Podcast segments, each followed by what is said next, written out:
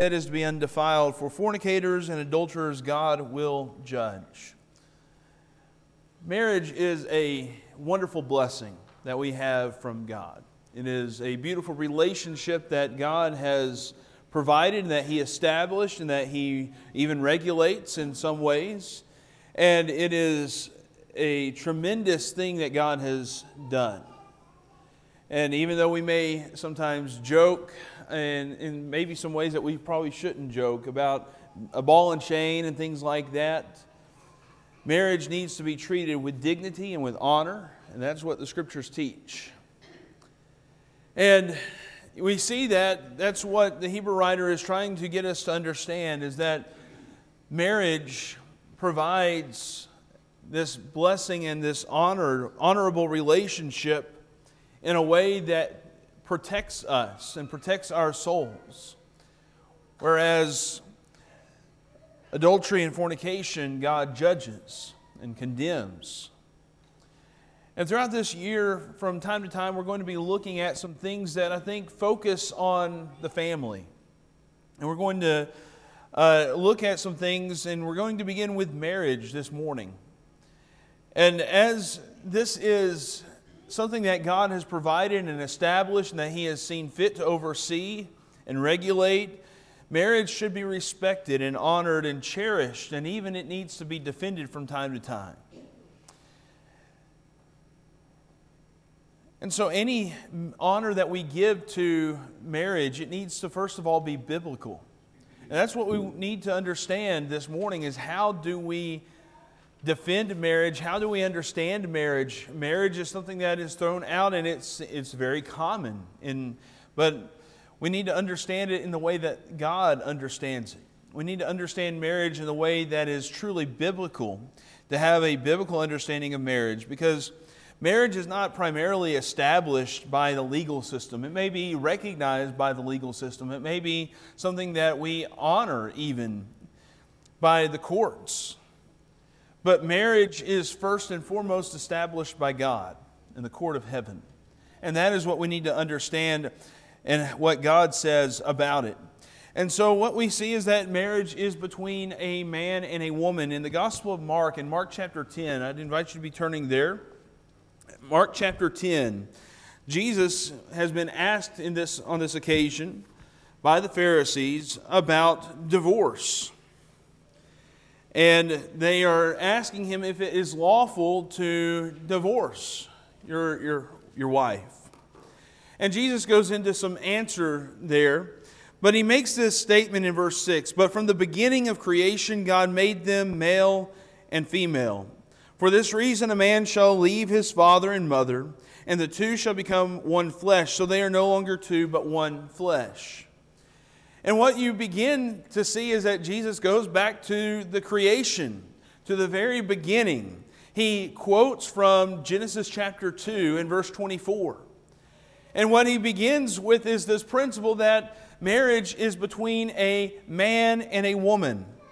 The marriage union goes all the way back to the creation. You go back to Genesis chapter 2, and you see there that there is only Adam and Eve. There's only the two. In Genesis chapter 2 and verse 18, even before there were two, there was only one. And it says, And the Lord God said, It is not good for the man to be alone.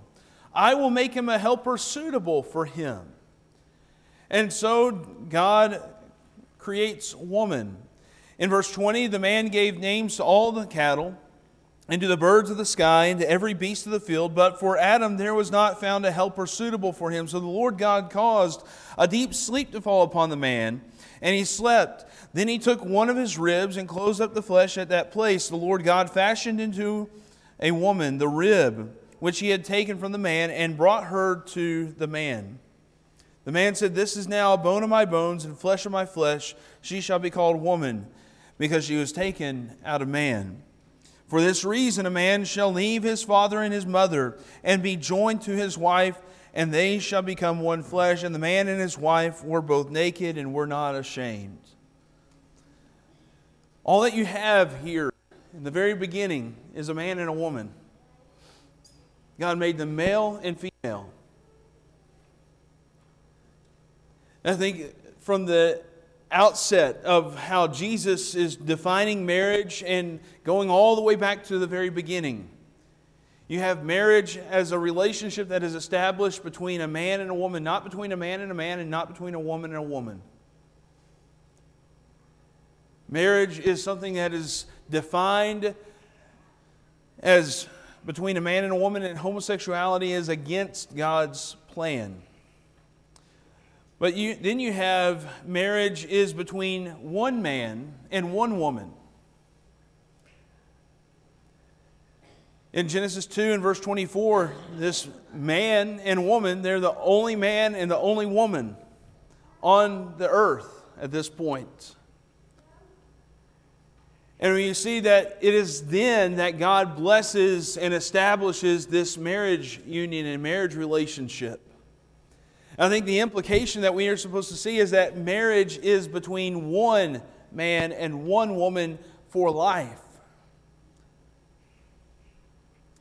That polygamy is against God's plan.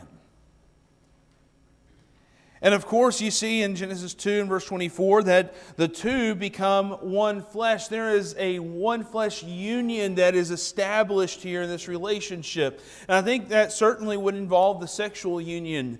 In 1 Corinthians chapter 6, as the Apostle Paul is trying to un- help us understand that uh, sexual immorality is against Christianity, against God's plan, and against the gospel, in 1 Corinthians chapter 6 and in verse 16.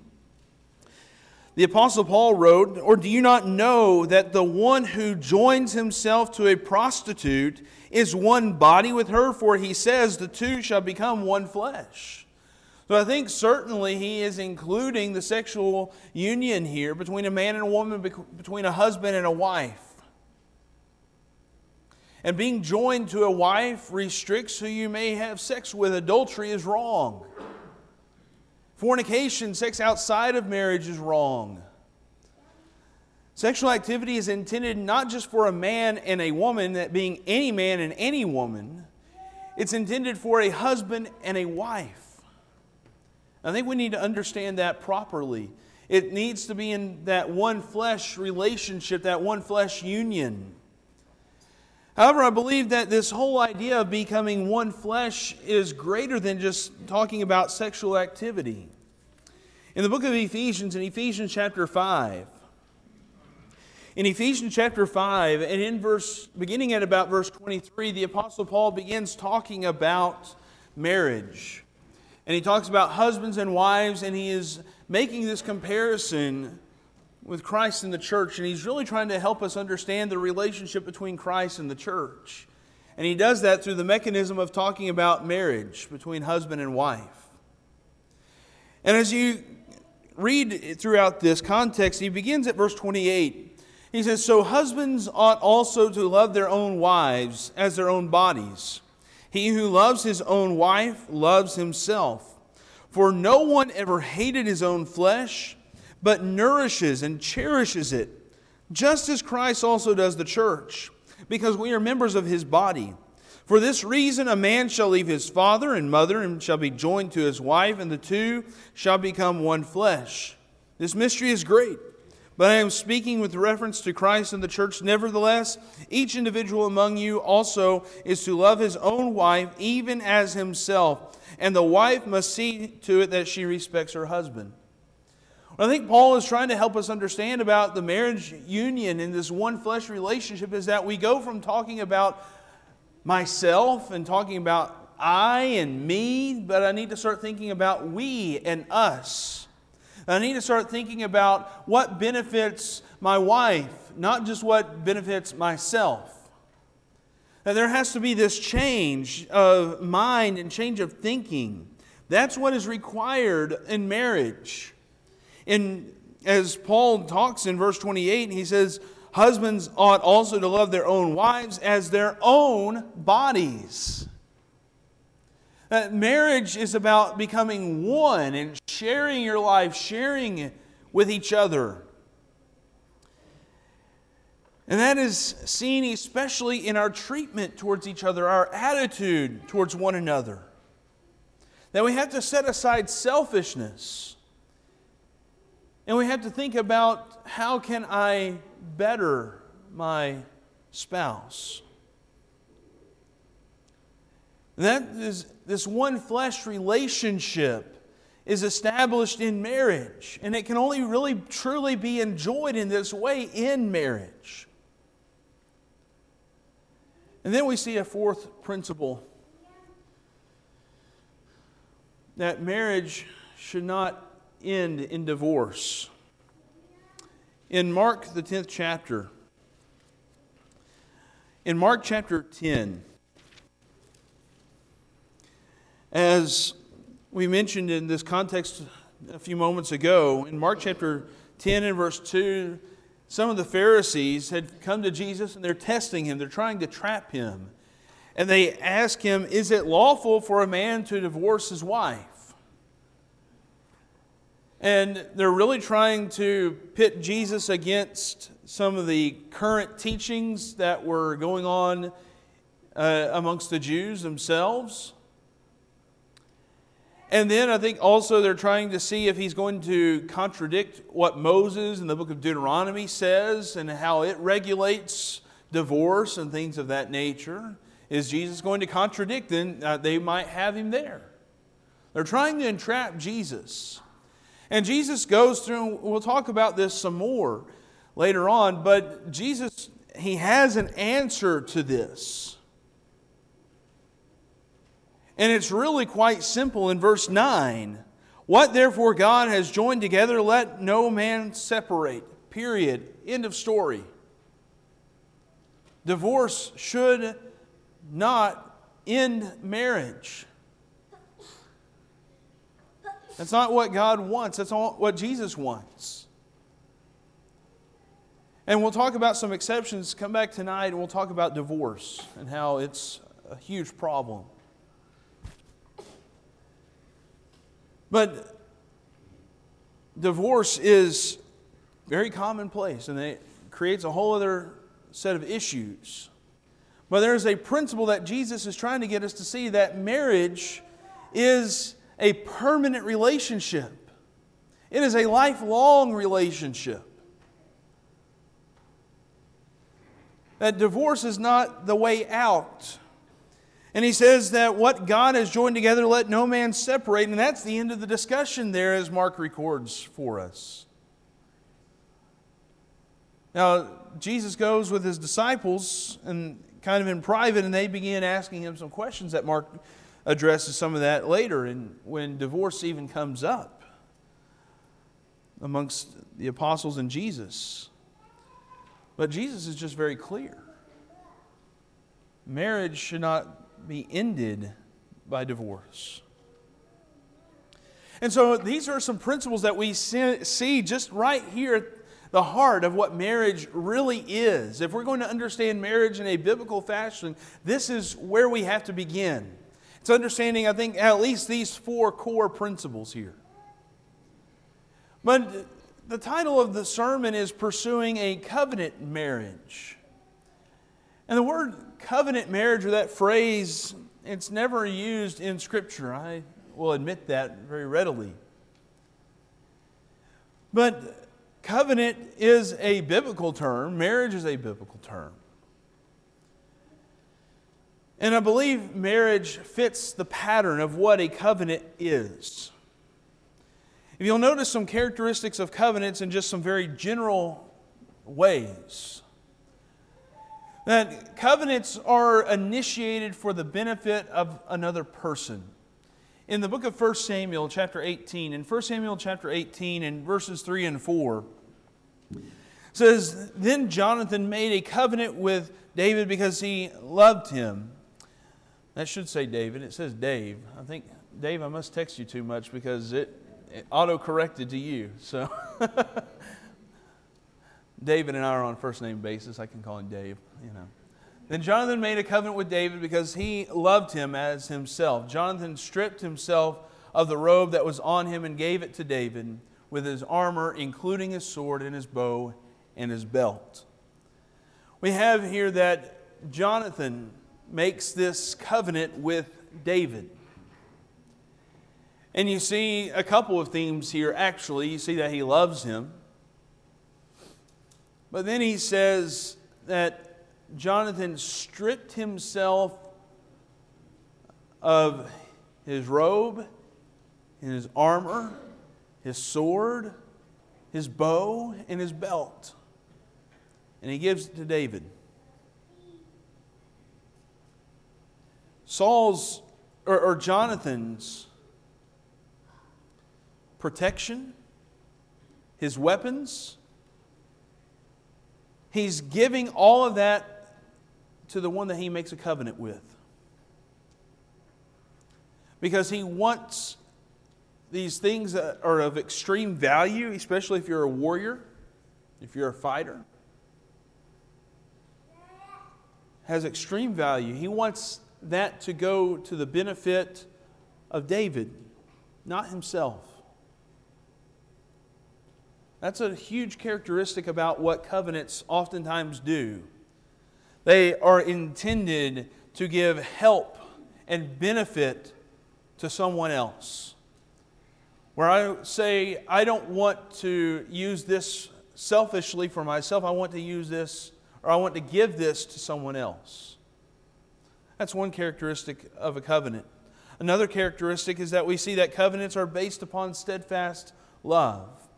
In the book of Lamentations, in Lamentations chapter 3, you have where Jeremiah is, is weeping and lamenting the, the destruction of Jerusalem and how they have sinned and how they have turned against God's covenant, and against God's law. And yet there is hope that God is not going to just completely and utterly abandon them because of God's word, because of God's promises, because of God's covenants that He has made. In Lamentation chapter 3 and verse 22, the Lord's loving kindness indeed never cease, for His compassions never fail. They are new every morning. Great is your faithfulness. Yes, Jerusalem is suffering, but they're not abandoned without hope because God is faithful, because of God's love, because of His loving kindness. Covenants are based upon that, and they are kept based on that love. And covenants also have huge commitments.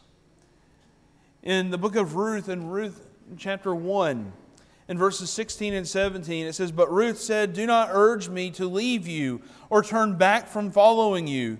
For where you go, I will go, and where you lodge, I will lodge. Your people shall be my people, and your God, my God. Where you die, I will die, and there I will be buried. Thus may the Lord do to me, and worse, if anything but death parts you and me.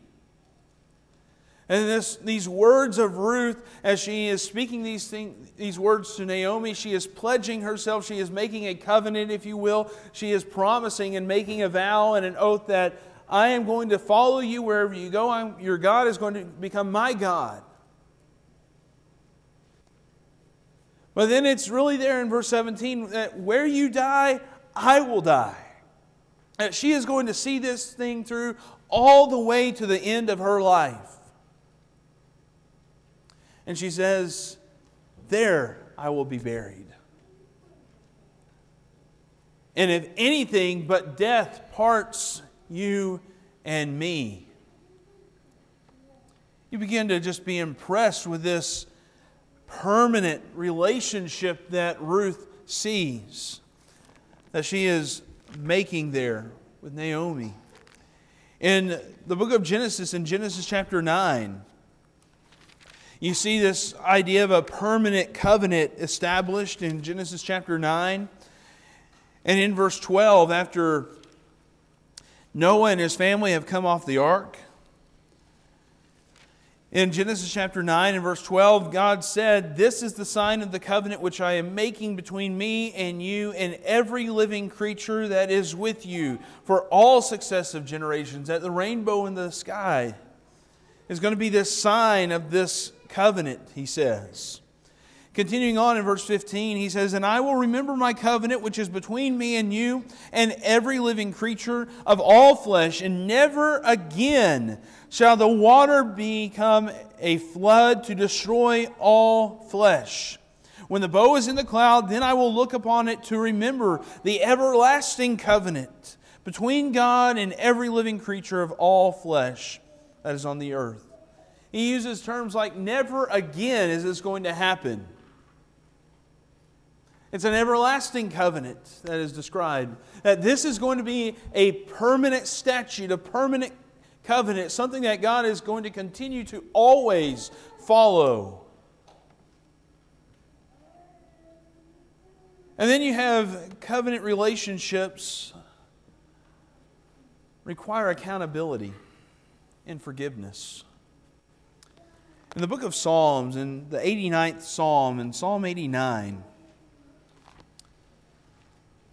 this is a psalm of David in which he is speaking about the covenant that God has made with David. And in Psalm 89 and in verse 30, God's covenant, he says, if his sons forsake my law and do not walk in my judgments, if they violate my statutes and do not keep my commandments, then I will punish their transgression with the rod and their iniquity with stripes. But I will not break off my loving kindness from him, nor deal falsely in my faithfulness. My covenant I will not violate, nor will I alter the utterance of my lips.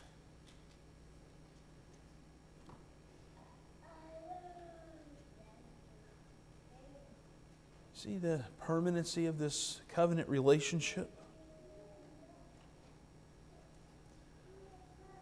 And yes, if there is this covenant relationship is a permanent one, but then there are some conditions, aren't there? And if my sons don't follow me, then God's going to punish them. Because a covenant requires accountability. There has to be some accountability that between anyone who's in a covenant relationship. But then you see that God is willing to extend forgiveness and grace and mercy. My covenant I will not violate, nor will I alter the utterance of my lips. Once I have sworn by my holiness, I will not lie to David. His descendants shall endure forever, and his throne as the sun before me. It shall be established forever like the moon, and the witness in the sky is faithful. That, there's going to be forgiveness that's extended and shown. That's what's required in a covenant. That Jesus gave his life to establish a new covenant. And that new covenant extends mercy and forgiveness. God will remember our sins no more. These are just some general characteristics of covenants, but I want you to see how this begins to connect with marriage. As we looked at, covenants are initiated for the benefit of another person. You think about marriage and what is expected of a husband toward his wife. In Ephesians chapter 5 and verse 23, for the husband is the head of the wife, as Christ also is the head of the church, he himself being the Savior of the body.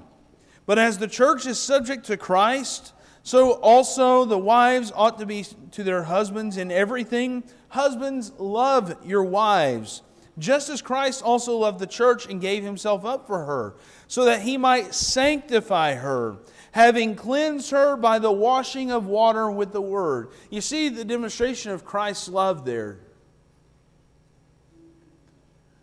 That through Christ and his love, he improved us, right? Washing us and cleansing us. And that's exactly what a husband is supposed to be for his wife. He is supposed to not be looking out for himself, he's supposed to be looking out how can I better you? And that comes through sacrifice, not through forcing her to change. That a husband has to give up something of himself to help his wife. So many times we think in the marriage relationship that well, I'm going to change him or I'm going to change her. It's not how it's supposed to be. It's about what can I do to make them better, make their life better. What instead of what do I get, ask what can I give. Look to Jesus as the example and sacrifice of how to give.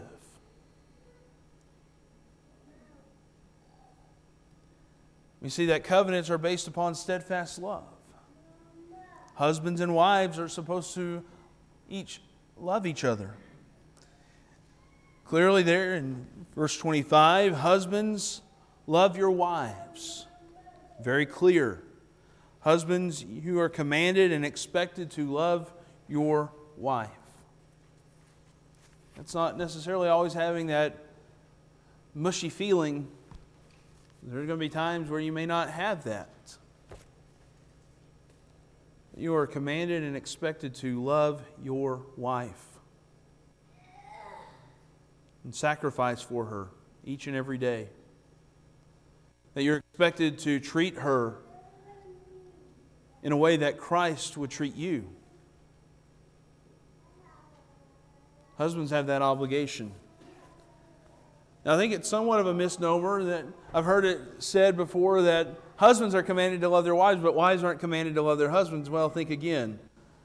In the book of Titus, in Titus chapter 2, in Titus chapter 2 and in verse 4, when the Apostle Paul is addressing here how the older women ought to behave themselves and conduct themselves, it says in verse 4 that they may encourage the young women to love their husbands, to love their children.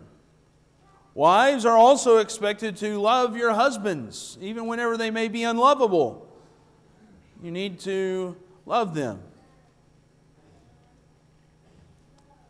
We all have an obligation to each other.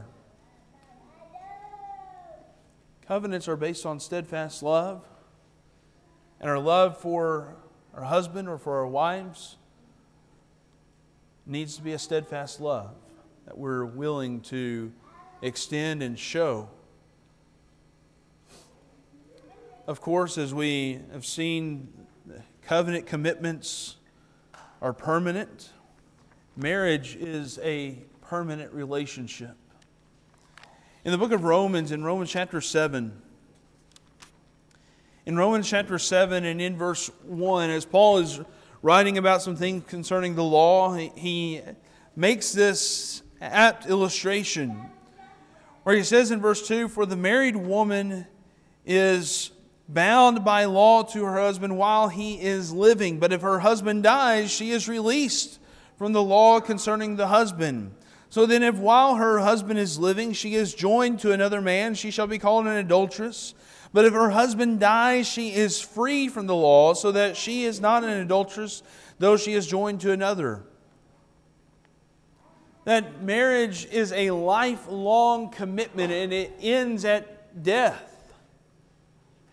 I would venture to say most everyone in this room, if you are married, that in your vows you said, Till death do us part. Or as so long as we both shall live. That you are pledging yourself and you are entering into a covenant where you made an oath before God and before witnesses that you would remain married until death.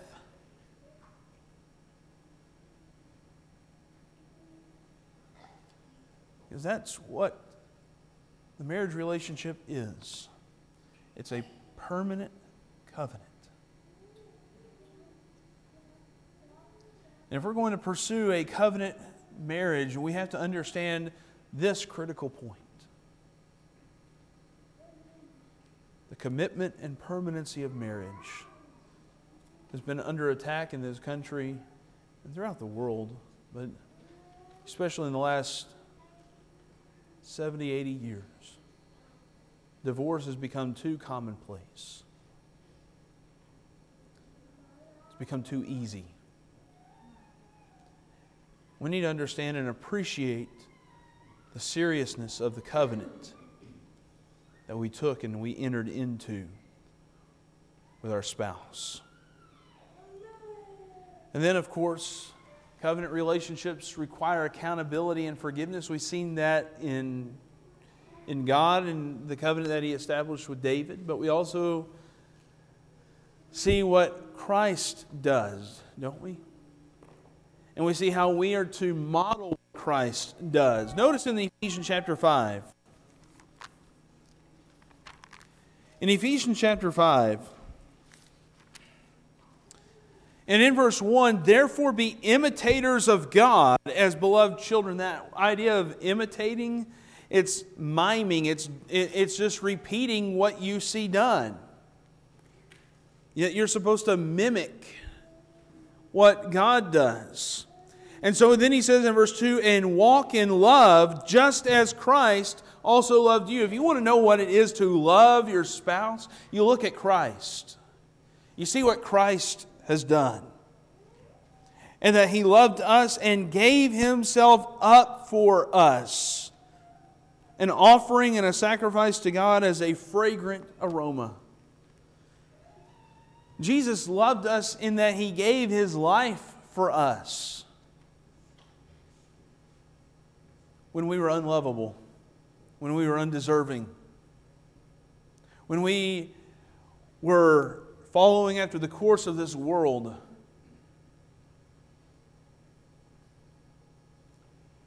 You see that Christ's love extends forgiveness and grace and mercy. And who in this room has not needed that at some point, especially from our spouse? That's why he goes on in verse 23 For the husband is the head of the wife, just as Christ also is the head of the church. We need to look to Christ. We need to see what he does. In verse 27, that he might present to himself the church in all her glory, having no spot or wrinkle or any such thing, but that she would be holy and blameless. That Jesus Christ is the ultimate standard for everything, and He is the example that we must follow, especially for husbands. And we need to look to Jesus and how He acts.